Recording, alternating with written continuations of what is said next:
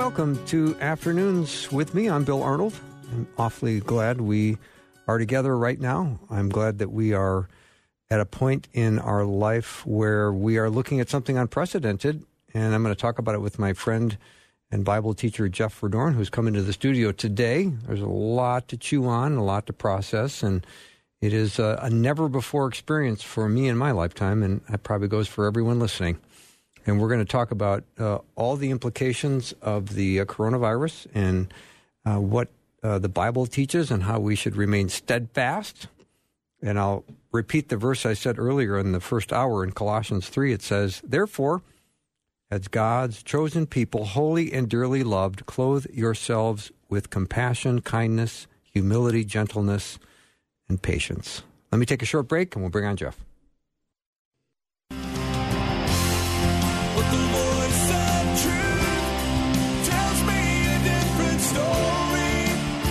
Welcome to the show. So glad to have my friend Jeff Verdoorn here. And we have uh, going to spend the whole hour hopefully talking about something you'd be very interested in. We want to get a biblical understanding and perspective of what we are facing, and we know how to pray and how to focus and how to love and how to show compassion and how to uh, be kind to one another. Uh, and also put it in context. We kind of don't know what, exactly what we're dealing with, but we can we can talk about what we know so, uh, Jeff, as you know, is a regular guest of the show and my friend and Bible teacher and Bible mentor of mine. Jeff, welcome. Hi, Bill. Good afternoon. Thank you so much for coming in. I originally said you can do it from your, your home, but you said, no, I want to come in, which was awfully nice. I did. I think uh, we're going to be spending uh, some significant time in our homes over. Yeah, I think we are the next couple of weeks. So I thought, no, I'll get out. I, I, you don't have the coronavirus, right? I so do not. No, okay, no we're, we're, four feet, five feet apart, so we're probably safe. Social distancing, we've been practicing that. We, we didn't have. shake hands. We did not. Which so, is not no, like I, It's, I, I was pleased to come in and really looking forward to it. So. Well, this is a big, heavy topic, and I, I promise it's changing by the hour. I mean, every time you pick up the newspaper or turn on the radio, you're hearing a different report. So I, I would love for us to talk about um, this in a biblical understanding. Let's put the lens of Christ on it and see what happens.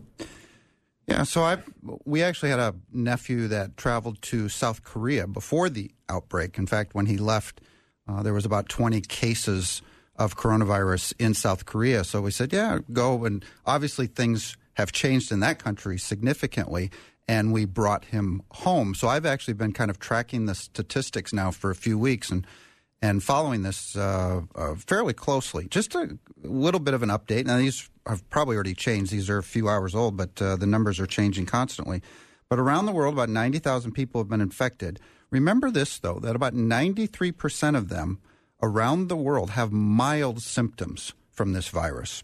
Uh, now, some countries have been hit harder than others. I mentioned South Korea. Italy has been hit hard, and, and they are responding in unprecedented ways. So uh, I don't know if you've seen any of the videos in Italy where they're singing from the balconies. Mm-hmm, I have, right? And uh, so because everybody's locked up at home, they're they're now singing. I think that is just awesome. It, it kind of reminds me of Paul. Remember when he was imprisoned and they were obviously singing hymns right. and praising God, right? Um, Madrid uh, just did a uh, something where you're quarantined in your home, and if they find you outside of your home, you're going to be fined 200 euros unless it's for a specific purpose, like going to the grocery store specifically. Um, so far, those kind of things have not come to this country in the United States yet, except limitedly. There's about five states California, Ohio, Illinois, Massachusetts, Washington, and I understand that uh, there was just another announcement today where New York, Connecticut, and parts of New Jersey have also closed restaurants, bars, and so on. In the United States specifically, there's about 3,800 infections today. Um, but here's another interesting fact about 99.7% of those infections are mild.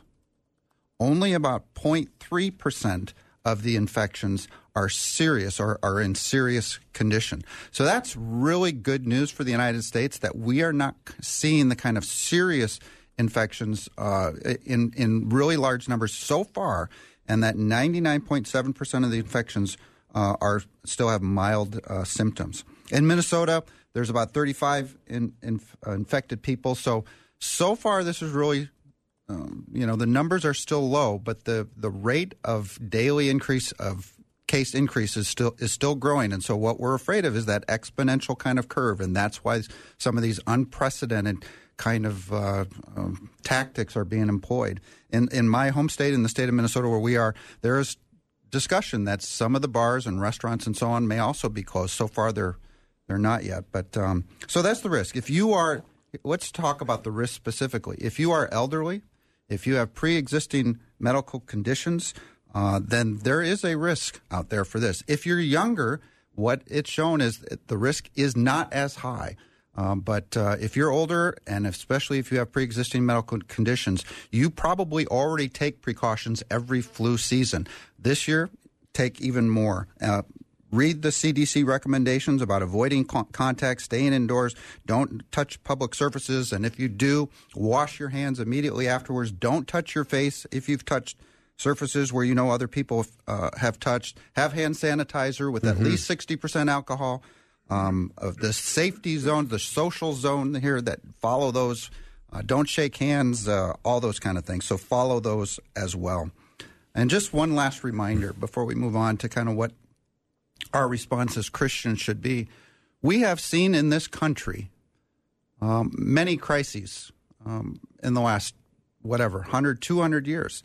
Um, we've seen wars, we've seen other outbreaks, we have seen market collapses. Uh, we were talking before the show about the 1987 um, Black Monday, where the market went down uh, 22%, I believe, in, in one day. We've fought world wars. Uh, we have seen energy crises. We've seen, and we just came out of uh, 9 11, and all of the unprecedented, uh, you know, air travel mm-hmm. was suspended for a couple weeks. Uh, that was unprecedented. We saw an unprecedented financial crisis in 2008 and 2009 that that took years to come out of, and uh, and we just had an uh, uh H1N1 uh, just 10 years or so ago, um, where 17,000 people in this country died from the H1N1 swine flu virus. So we have seen this before, um, and we've always, as a country, have come together uh, and come through it. And so I think that's a good reminder as we are in the middle of this one. I'm also pleased to see that it seems to me that the politicians and the and the media have become significantly less political here just in the last couple days. Mm-hmm. And it does seem like people are coming together and saying, this is serious. We got to deal with this, and this is how we're going to do it, and we're going to get through this. Well, that's a good start, Jeff. I, I know that there's a lot of people that are, excuse me, um, seeking out information uh, daily in terms of what they need to do and what they need to be careful about, and all of the practices that we just mentioned. Again, and you've probably heard those already. Just a good reminder. Mm-hmm. Uh, the social distancing is getting more important by the day, and we're creating more space between each other just to try to, I think they call it flatten the curve, to try to let, let this thing not spike too much, and we'll get on the other side of it, hopefully sooner than later. But I want to really spend our time today uh, looking at this through a biblical lens and try to figure out uh, what we learn, what uh, God's Word is telling us in this time of unprecedented, um, these uh, this unprecedented time. It is. I read a, uh, an article a few years ago, and I found it again before our talk today. It was by Eric Metaxas. And he wrote, actually wrote it in 2014. Let me just read a portion of it. He says this. He says in 250 AD, a terrible plague, believed to be measles or smallpox, devastated Rome. At the height, 5,000 people every day were dying in Rome. The plague coincided with the persecution of Christians under the uh, emperor uh, Decius. Not surprisingly, he blamed Christians for the plague this, that claim was, however, undermined by two inconvenient facts. Christians died from the plague like everybody else, and unlike everybody else, they cared for the victims of the plague, including their pagan neighbors. This wasn't new. Christians had done the same thing a century earlier when another plague, wrote about in a book called The Rise of Christianity by Rodney Stark. He wrote this Christians stayed in the cities where the pagan leaders, including the physicians, fled the city the Christian stayed. This witness came to mind after listening to an NPR show called All Things Considered about Stephen Rowden, who volunteered with Doctors Without Borders, who went to uh, Liberia to b- recover the bodies, sometimes 10 to 25 bodies a day that were the victims of the Ebola crisis that was there at the time. Since close contact to the victims is the chief means by which the usually deadly virus is spread, Rowan and his team uh, members lived with the risk of becoming victims themselves. Here's this line at the end. Nearly 18 centuries after this original the plague back that was talked about earlier, Christianity still prompts people to run towards the plague when virtually everyone else is running away from it. And it's a great reminder that Christians throughout histories have been the ones that have taken care of the poor, the sick, the needy, the, the plague infested. Christ wants us to be that good neighbor. Um, I just sent an email out uh, yesterday to my Sunday school class. My Sunday, my church has canceled services. We only had it online, but all of the other small groups they've canceled. And so I sent out an email to to everybody that's in my group. If you are elderly, and if you, especially if you have uh, any pre-existing uh, medical conditions, here's my email, here's my telephone number, here's the group's email. We will help you. We need to come together in this. This is what the body of Christ is supposed to do. Um, and so, uh, if you know someone who is in need, who is elderly, call them up. Find out if they need something. Find out if they have enough supplies. I know that well, we just got back from a trip in Florida, and the and the grocery stores were fine down there. But I came back here, and a couple people have mentioned that uh, there are some sh- empty shelves in some of the areas uh, in some of the grocery stores. Um, so if someone needs something that you know, be that good neighbor, be that good Samaritan, and go help them out. All right, Jeff. We got to take a little break. Jeff Verdoorn's my guest in the studio. We will be back in ninety seconds.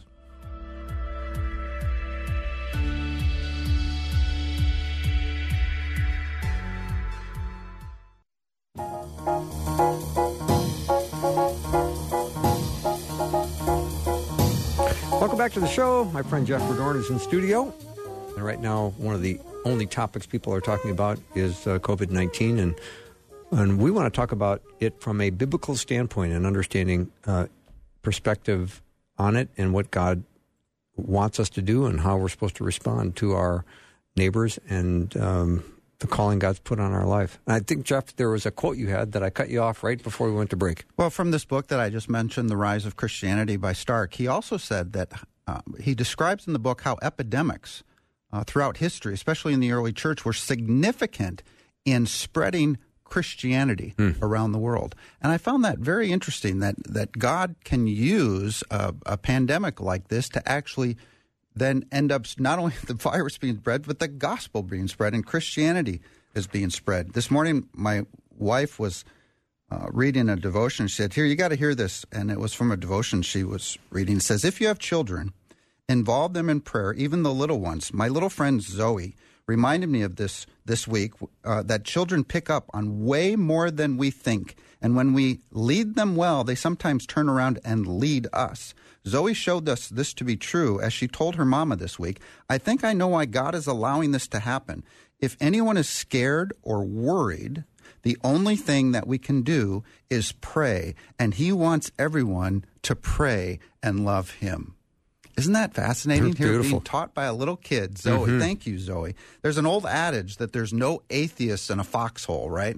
When things get tough, people tend to turn to God. Mm-hmm. And I Absolutely think true. hopefully that's one of the ways that I'm sure God will use this in our country is as people in their fear and in their angst, they will turn to him in prayer. Maybe for the first time in a long, long time. But let's get to the big question then. And we were texting each other back and forth this morning. The big question is this from God? I've had a number of people in my class over the last few weeks as this has been growing. You know, do you think this is from God? Did God send this virus or not? And theologically, this is this is this is probably way over all of our pay grades, right? To even try to tread on this, but I, I love the scene from Bruce Almighty. Remember that great theological masterpiece called Bruce Almighty?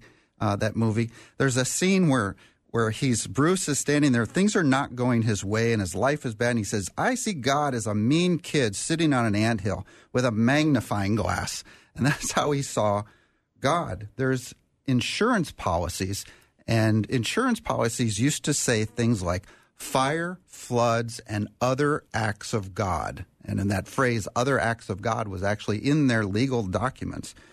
So when we think about this, are these things from God or not?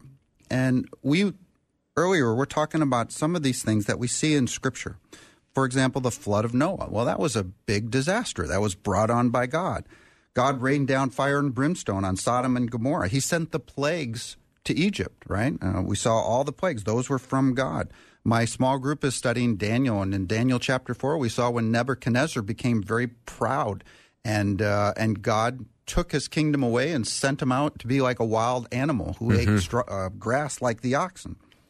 Um, the uh, angel of the Lord struck King Herod in Acts 12 um, because of what he did. But but when it comes, so those I know are from God, right? Because we have in Scripture a description that said God sent these things in this time on this person, on this king or this kingdom or so on. I but but today, without a "Thus saith the Lord," I'm very hesitant to lay things like a pandemic at God's feet. Do you see what I'm saying? Mm-hmm.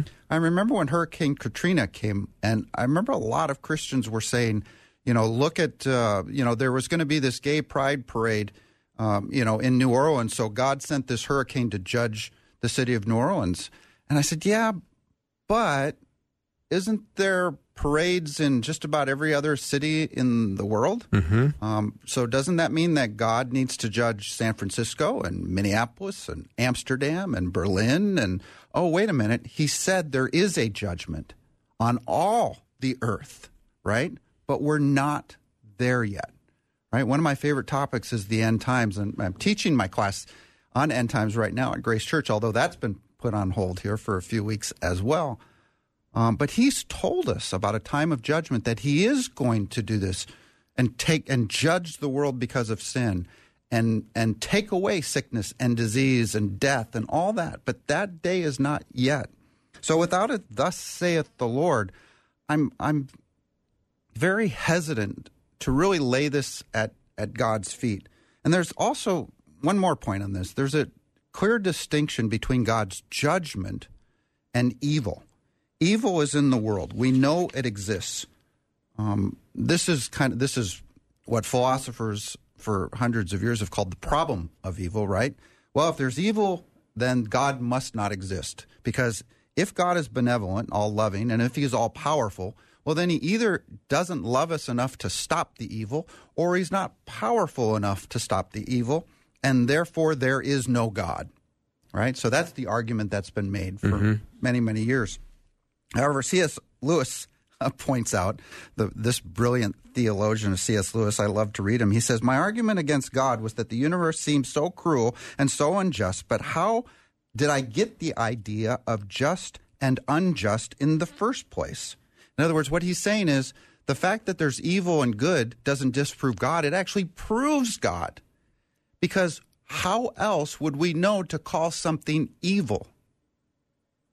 In other words, if we're calling something evil and we're calling something good, that means we have a moral standard in which to call something evil and good. Mm-hmm. And what mm-hmm. C.S. Lewis is saying is when you imply that moral standard to call something evil and good, you are therefore assuming that there is a moral lawgiver who is the one who declared something as good and evil. So actually, the presence of evil actually proves God. I mean, he's he was a brilliant guy.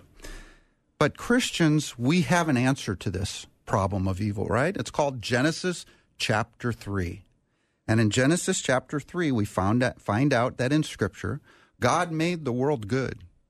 Everything He made was good. And He made it, and He called it good. And it was good, and it was good right? There were no plagues in the Garden of Eden. Mm-hmm. There was no sickness. There was no death. There was nothing in the Garden of Eden. But we have this thing called the fall. And so today we are still living with the consequences of that fall back in Genesis chapter 3. So we live in a fallen world.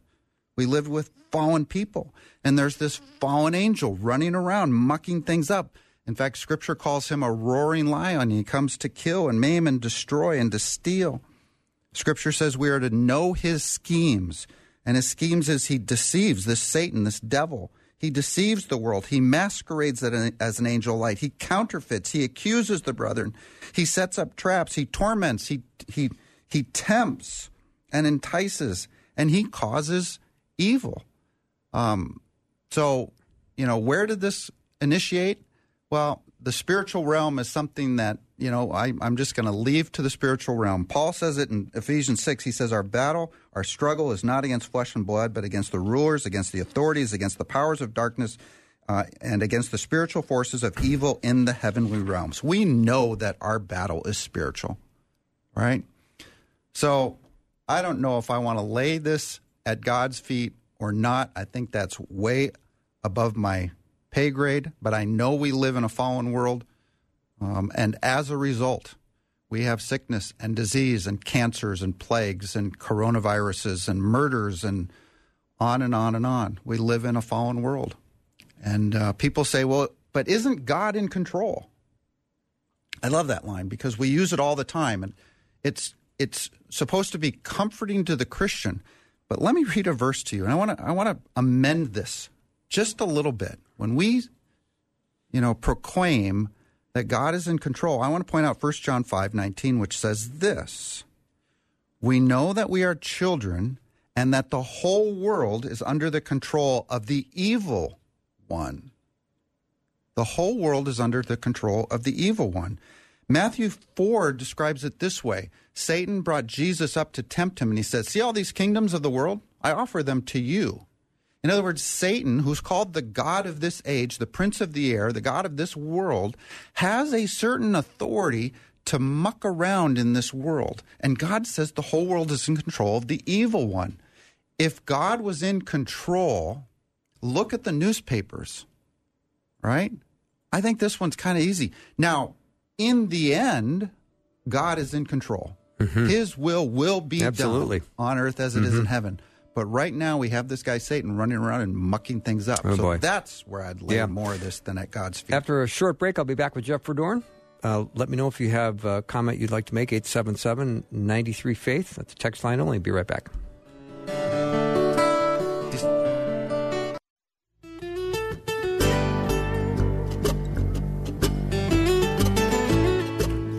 I hope your day is going okay. Been kind of an interesting one for sure.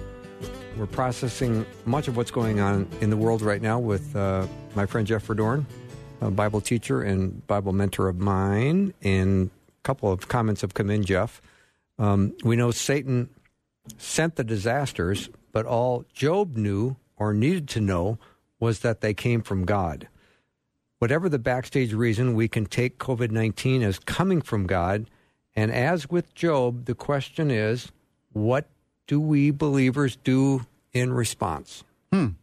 Okay, so Job did think they were from God, all of his disasters that came upon him. He said to his wife, Shall we accept the good from God and not the bad, right? So Job thought they were from God, but I would argue Job was mistaken because Job didn't have the privilege of reading Job chapter 1, which basically describes that Satan is the one who came before God and Satan was the one from which all of these disasters came. Now you can get into well, didn't God allow it, and didn't God have this hedge of protection? Yeah, but the the, the initiator of the evil against Job was not God. We know from Job chapter one that it was actually Satan. So, um, this is does so. The next question we should move to then is: Does evil have a purpose? Can evil have a purpose, and can God use that purpose. In fact, C.S. Lewis talks about this uh, quite a bit. Does e- if evil having a purpose being a proof once again for a divine being, uh, because evil can have a purpose. I'm sure all of us have a story where we went through bad times, evil, sickness, disease, and we came out of it the other end, and then and only then did we see the good that came from it. Right. So we have the story of Joseph all of us remember this story. Joseph was sold by his brothers into slavery, right? So he was taken as a slave. He was falsely accused, thrown into prison, but he had this power to, to interpret dreams. And the Pharaoh had a dream of seven fat cows and seven thin cows. He interprets the dream, and uh, as his reward, the Pharaoh puts him basically in charge of the administrating the seven years of plenty before the seven years of famine were to come. Well, at the end of the story in Genesis 45, his brothers come uh, from the promised land up in Israel to get food from Joseph. And here's what it says in Genesis 45, uh, verse 3. Joseph said to his brothers, I am Joseph. Is my father still living? But his brothers were not able to answer him because they were terrified at his presence. Then Joseph said to his brothers, Come close to me. When they had done so, he said, I am your brother Joseph, the one you sold into Egypt. And now do not be distressed or do not be angry with yourself for selling me here, because it was to save lives that God sent me ahead of you. For two years now there has been famine in the land, and for the next five years there will be no plowing or reaping. But God sent me ahead of you to preserve you, a remnant of the earth, to save your lives. Now, so who sent or who caused Joseph to be sold into slavery? Well, I argue that it's still his brothers that did that evil, not God. God didn't do the evil, but God used that act for his purposes. So, mm-hmm. in a mm-hmm. way, God sent Joseph ahead of him. And we actually see that in Genesis 50, which I love this verse. It says, As for you, to his brothers, you meant evil against me, but God meant it for good. And isn't that the great promise of God that we also see in the New Testament in Romans 8:28 where he says and we know that God works all things for good. I I I won't speculate on the the causes of all this stuff, but I will proclaim that because God has proclaimed it, that whatever you are going through, whether it be COVID 19 or something else in your life today, God will use that for good. There's a parable I love this parable. It's called the parable of the Chinese farmer. This is not in the in the Bible, by the way. But there was this farmer, and he had a prize stallion, and the stallion ran away from his farm up into the hills, and all of his neighbors came to him and said, "Oh, what a terrible thing!" But then the next day, the, the stallion came back, and all these mares were with him, and all of his neighbors came to him and said, "Oh, what a wonderful thing!" And the farmer said, "Well, how do you know?" And the next day, the son was breaking in one of the new horses, but he got thrown off and he broke both of his legs. And all of his neighbors came to him and said, Oh, what a terrible thing. And the farmer said, How do you know? And the next day, the army came to take all able bodied young people to the front, but they left his son behind because of his broken legs. And all of his neighbors said, Oh, what a wonderful thing. And he said, How do you know? How do we know when something happens whether it's good or bad, because God might use that for greater purposes. And this example is so perfectly shown in the cross of Christ that if you knew, if you were standing at the foot of the cross and you knew that this Jesus was God in the flesh, the creator of all things, and he took the form of the of a man and now man was killing God, you would say this is the worst event in human history. And 3 days later, oh, he turns that around. And now in hindsight, we look at it and say, no, no, no, no, no. We were wrong. That wasn't the worst event in human history. That was the best event in human history. How do we know? Right? So let's focus in this time on this wonderful promise of God that He is going to, to as as the book we were talking about, potentially spread Christianity, right, from this tragedy and use it in His ways for greater good. Jeff, a listener that brought up that other comment, we know Satan sent the disasters, but all Job knew or needed to know was that they came from God. And his other additional comment was, but God could have said that wasn't me. He didn't. He never did. So we, for about 38 chapters uh, in Job, we actually have his friends coming to him, and I would argue they give him a lot of bad advice. Actually, to be honest, they're trying to point out that it's Job's sin is why God brought all these disasters upon him, and it wasn't. Um, this is this is a good time to remind us, by the way, um, that for a believer in Christ, your sin has been taken care of. Right? It's been taken care of on the cross. And so God does not punish the Christian. Let me repeat that. God does not punish the Christian. Remember in, in the first part of Romans 8, it says what? It says, Therefore, there is now no condemnation for those in Christ Jesus. God's wrath, his punishment, was taken on the cross. So it wasn't Job's sin that came. That it, it wasn't his sin was the, was not the reason why this these calamities were coming um, coming upon him. But you're right. God God doesn't clarify uh, to Job in Job chapter one. So that why question, why God? Why did this happen to me? Why did my mother have to die? Why does my spouse have cancer? Why does, boy, that why, Bill, is one of the hardest questions for a Christian to ask. Um, I don't know what tomorrow holds mm-hmm. in my life and my family's life, but I know the one who holds tomorrow. So I'm going to trust him. So whether good happens or whether bad happens, God is good all the time. He's either good or he's not. My circumstances as I live and walk through this fallen world do not change the fact that God is good all the time. Another listener jumped in with this question that she heard on a Christian program. I don't know if it was on this station or not, that God created this virus. What do you think? Well, yeah, that's the question that we've been kind of struggling with yeah. here for the last few minutes. Did this come from God or not? And as I said earlier, without a thus saith the Lord, I'm not going to lay this at God's feet.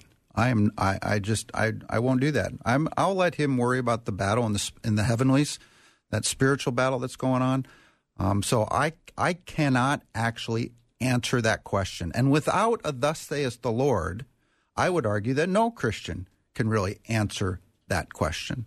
Um, I know we live in a fallen world. I know that. I know that there's evil in this world and sickness and disease and death. Actually, God says that death came through sin. So through Adam's sin, death actually came to all man. Um, so I know that's where it came from originally. We live in a fallen world. There's fallen people. All creation is groaning, Scripture says. So uh, when we have natural disasters and earthquakes and fires and floods and hurricanes and all the rest, I, whenever I see those, I think of that passage that all creation is groaning, mm-hmm. and uh, and we have an enemy, uh, this this dragon, this Satan, uh, that is roaming the earth like a lion, looking to kill and maim and destroy. So I know that's true, and I know God will work it, and I know this too, Bill, that in the end, God's will will be done on earth as it is in heaven. He will judge this world for sin. That's what the end times is all about. By the way, I, I, I, get asked the question well, why doesn't God then stop all this evil? Why doesn't he put an end to it? Can't doesn't he have the power and authority to end this virus right here, right now? Well, of course he does. For his whatever his purposes, he has chosen to let the world run as it's running until such time that he does return and he will end evil. I've read the back of the book. We win. God wins in the end. And so one day, Satan will be thrown into the lake of fire.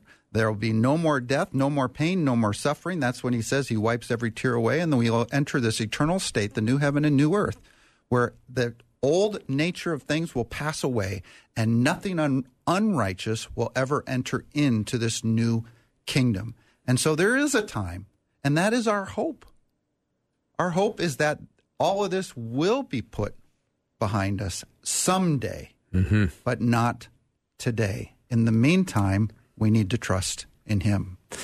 Jeff, one of uh, our listeners that has made some wonderful contributions here today, and that's one of the only downsides of not getting a guest on the phone is, uh, you know, we get, I'll get a number of text messages from the same listener, and he just wanted to put this in. For me, this is one of the critical messages of Job. Whatever happens to you is sourced in either you or God, period. And what we do in response is God's statement to all those watching. S- say that last part again. Mm-hmm. Is God's statement? What we do in response is God's statement to all those watching. Well, I think how we respond is very important. Yeah, I agree. Um, how we, we cannot control our circumstances. The only thing that we can control is our response to those circumstances, right? Mm-hmm. So uh, Job didn't curse God, Mm-hmm. right? He argued with his friends, I think rightly. He, he told them it wasn't my sin, and I agreed with Job. Mm-hmm. Um, but I, I just go back to Job chapter one that we know the source of Job's affliction. And I would argue my understanding of Job is that it wasn't from God; it was from Satan. Um, that's the whole conversation that we see in in Job. So I, I would not lay Job's affliction at God's feet either. I would lay it directly at Satan's feet. Um, God allowed case. Satan to do that. Just don't take his life. That's correct.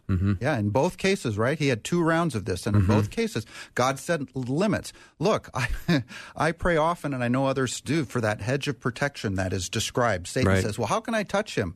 God, you have this hedge of protection around him, and uh, so I I pray to Almighty God often for myself, my spouse, my kids, and my family. That Lord, And your friend Bill, that's and your my friend Bill, right? Lord, keep that hedge of protection around my family because Mm-hmm. I know it's you. Look, wherever it comes from, I know somebody who can protect me from it, and that is definitely the Lord God Almighty. Yeah. Take a little break. We'll be back with Jeff Verdoorn in just a minute.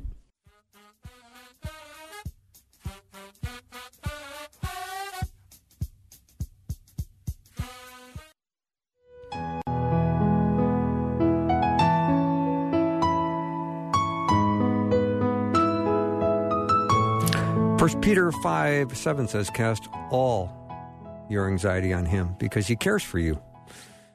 Jeff Verdoorn is my guest in studio. And uh, Jeff, I'm so glad you could make it today and be with us. It's awfully nice of you to be here. Um, let's talk about um, what what our response should be to all this. Well, I think two things. Um, I saw some of the president's um, press conference today, the task force, and there was a number of questions about, uh, you know, there, there's a lot of people that have a lot of fear out there, and uh, he recognized that, and um, and we understand that. I mean, there uncertainty um, and threats always um, fear is a is a natural response, uh, but just a reminder to Christians um, that uh, God says in 1 John 4, for example, you, dear, children, are from God and have overcome them, because the one who is in you is greater than the one who is in the world. God is bigger than any trouble, calamity, virus, pandemic that the world can throw at you, and He is in you. He says in 2 Timothy, For God gave us not a spirit of fear, but of power. Um, I think when we fear, we're not living by faith, right? I think in a lot of ways, fear is, is the opposite of faith.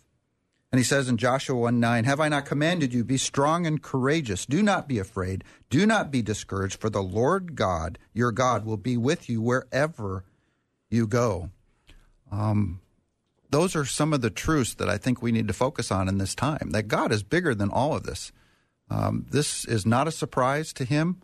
Uh, he knew all about this, but we, whatever our circumstances, are to trust him because God is bigger than this. Do you remember Veggie Tales? Do you remember Junior in that song, God is bigger than the boogeyman?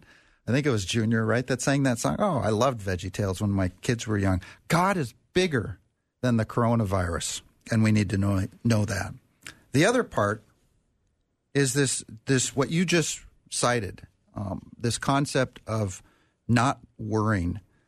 Um, one of my favorite Bible verses in all of Scripture is Philippians 4, 6, and 7 says, Do not be anxious or do not worry about anything, but in everything, through prayer and petition, with thanksgiving, bring your requests to God, and the peace of God, which transcends all understanding, will guard your hearts and your minds in Christ Jesus. This is my don't worry about anything, but pray about everything verse right? Do you remember the song "Don't Worry, Be Happy"? Mm-hmm. Bobby McFerrin was actually—he's a Christian guy. I, I I can't help but think that he had this verse in mind when he wrote that song "Don't Worry, Be Happy," because that's exactly the message of Philippians four, six, and seven. Don't worry, pray about everything, and God's peace will guard your hearts and your minds. Psalm fifty-five, God says it this way: Cast your cares upon the Lord, and he will sustain you. Um, Luke twelve twenty two says, And Jesus said to his disciples, Therefore I tell you, do not worry about your life, what you will eat, or your body, what you will wear. Um, and he goes on to say, How can any of you add one day to your life by worrying? Right? So let's not worry. Um, let's trust. And so I think one of the great pictures of of this is when when Jesus says to his disciples, "Oh, you of little faith." Well, if they were condemned for having little faith, well, then I want to do the opposite. So, what's the situation? They were in this boat. They're crossing the Sea of Galilee. The winds come up, the storms, the waves, and Jesus is sleeping in the back of the boat. And out of fear, they go back, Jesus, wake up. don't you know what's going on here? We're all going to die. And he says, Oh, you of little faith. And he stands up and he, he says to the wind and the waves, Be still be calm. And all the disciples, remember what they said? Who who is this man? That they the didn't, wind and the water obey him. Oh, they didn't understand that this was the maker of that, of that wind yeah. and the waves. We now know that this Jesus is the maker of the wind and the waves, right? And so let's trust in him through all of this. I love there's a verse in uh, Thess, First Thessalonians, be be joyful. I think I can't remember exactly where it is. Be joyful always. Pray continually. Give thanks in all circumstances, for this is God's will for you. I think it's three sixteen. In Christ Jesus. Yeah, no, isn't it? I think it is. Maybe Rebecca can look it up for our listeners. So I think that's in the end uh, not worrying, but having just the faith to trust in Him for today um, is should be the Christian's response. And and then of course the last response. We talked about this a little bit at the beginning. If we're going to love God's and we're going to love others, well then we better do it purposefully. Um, instead of running away from the plague, as we read at the beginning of the hour, let's run towards this. Let's let's be that good Samaritan. Remember Jesus' question: Who was the good neighbor? And and the the answer was it was the one that helped, the one that helped him. So if you know someone in your life that could use a little love, a little TLC through this, uh, on getting through it uh, and comforting them, and then also don't be afraid to be that bold witness. Um, if if you know, it's it's kind of like have you ever been to a unbeliever's funeral and then been to a believer's funeral? Mm-hmm. They're two different things, right? Mm. We should be responding to this so differently from the world that people say, Well, aren't you worried about this? And they should see something in us that just says, You know what? I trust in the Lord. And that can be your witness mm-hmm. to others around you. You know, Jeff, a listener jumped in with this, and this is probably a good thing to say in light of what you just said. And the listener said, Could you clarify that staying home and following the CDC's instructions, keeping your distance, and not gathering is good? And Christians should do it too. We should. I have friends who think that their faith in God somehow means they wouldn't have to be careful with this virus. Remember, being careful is for other people too, spreading it, not just your own health. Yeah, no, I, I fully agree with your your listener there. I mean, God also gave us a brain so we can think and not take undue risk on things like that. I, I think that every Christian should be on a an obeyer of the authority that God, Romans mm. 13 mm. is clear. We should obey those in our authority totally. over us because yeah. God has placed that authority there.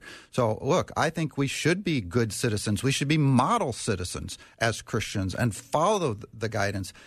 But, but, but there's a difference between following it and being afraid of it, right? So I say, let's fear not but let's follow the, the guidance. We followed all the CDC directions when I came into this building and I've been following it ever since our, uh, our time together here.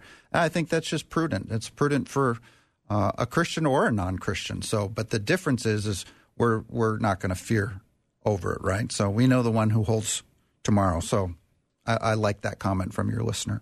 I do too. Thank you for that that uh, comment. I appreciate that as well. Let me read 1 Corinthians 15, 58. Um, this is uh, one of these verses. Therefore, my dear brothers and sisters, stand firm let nothing move you. Always give yourself fully to the work of the Lord because you know that your labor in the Lord is not in vain. I don't think that means to go out foolishly and expose yourself to this thing.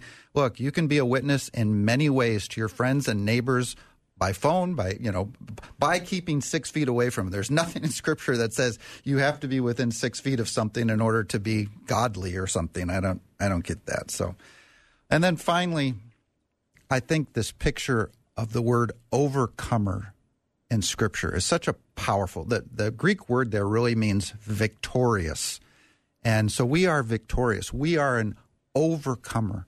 In Revelation chapter two and three, actually, there is seven letters to seven churches, and each one of those letters ends with a promise to him who overcomes. And um, I just encourage you go go read Revelation chapter two and three and read each one of those promises. We don't have time to do here, but they're great promises basically eternal promises that God promises to those who overcome.